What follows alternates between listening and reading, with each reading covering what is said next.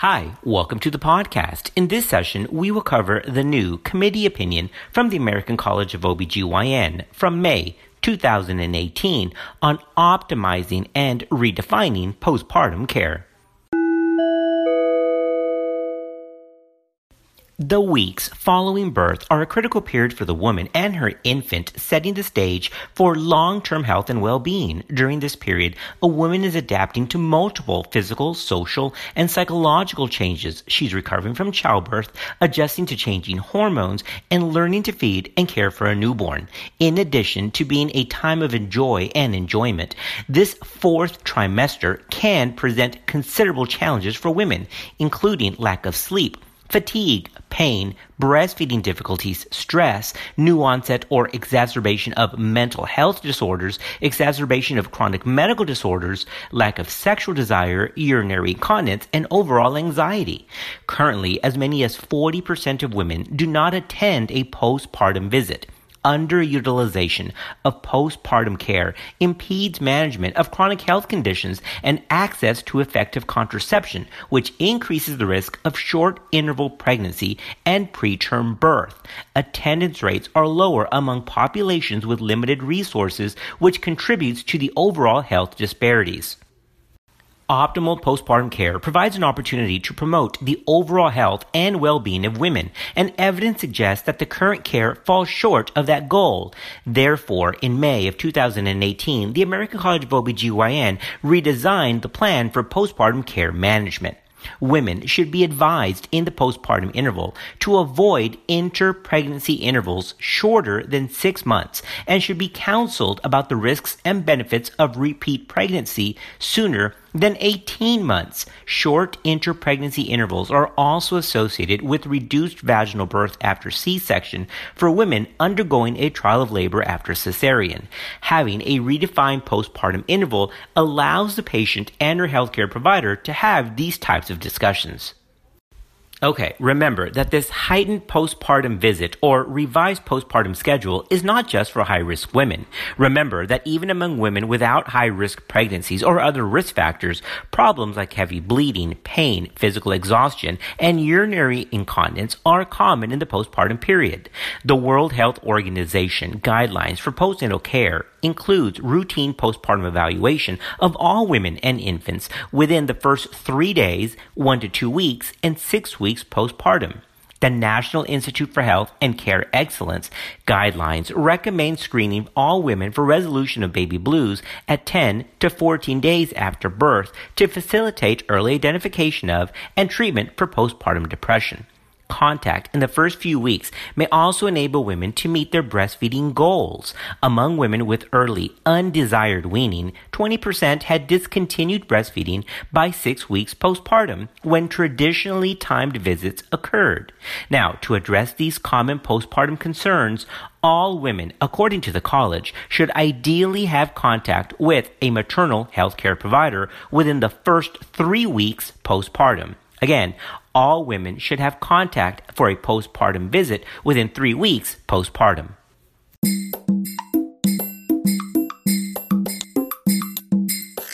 The comprehensive postpartum visit has typically been scheduled between four weeks and six weeks after delivery, a time frame that likely reflected cultural traditions of 40 days of convalescence for women and their infants. Today, however, 23% of U.S. employed women return to work within 10 days postpartum, and an additional 22% return to work between 10 days and 40 days. Therefore, according to the college, timing of the comprehensive postpartum visit should be individualized and women centered, occurring no later than 12 weeks from birth, but ideally within the first three weeks after delivery. Timing should also take into account any changes in insurance coverage after delivery to make sure the patient doesn't incur any unwanted expenses. This revised postpartum strategy helps to address women who are at risk of future cardiovascular and otherwise health complications because of factors which occurred during pregnancy. There are risk factors for cardiovascular disease that appear during pregnancy, and these risk factors are emerging as an important predictor of future atherosclerosis cardiovascular disease risk. Complications like preterm birth, gestational diabetes, gestational hypertension, preeclampsia, and and eclampsia are associated with a greater risk of future cardiovascular disease. Pregnancy is, therefore, a natural stress test identifying at risk women, but because these conditions often resolve postpartum, the increased cardiovascular disease risk is not consistently communicated to women. Having this revised postpartum algorithm or regimen allows for identification of women that can be deemed at risk and future screening can be scheduled. All right, so here is a recommendation from the college. Women with pregnancies complicated by preterm birth, gestational diabetes, or hypertension disorders of pregnancy should be counseled that these disorders are associated with a higher lifetime risk of maternal cardiometabolic disease. These women should undergo cardiovascular risk assessment with particular attention to the effect of social determinants of health on cardiometabolic disease all postpartum women with gestational diabetes should undergo glucose screening with either a fasting plasma glucose or a 75 gram two hour glucose tolerance test by six weeks postpartum. Any history of pregnancy complications should be documented in the woman's electronic medical record to facilitate effective transition of care and to inform future screening and treatment.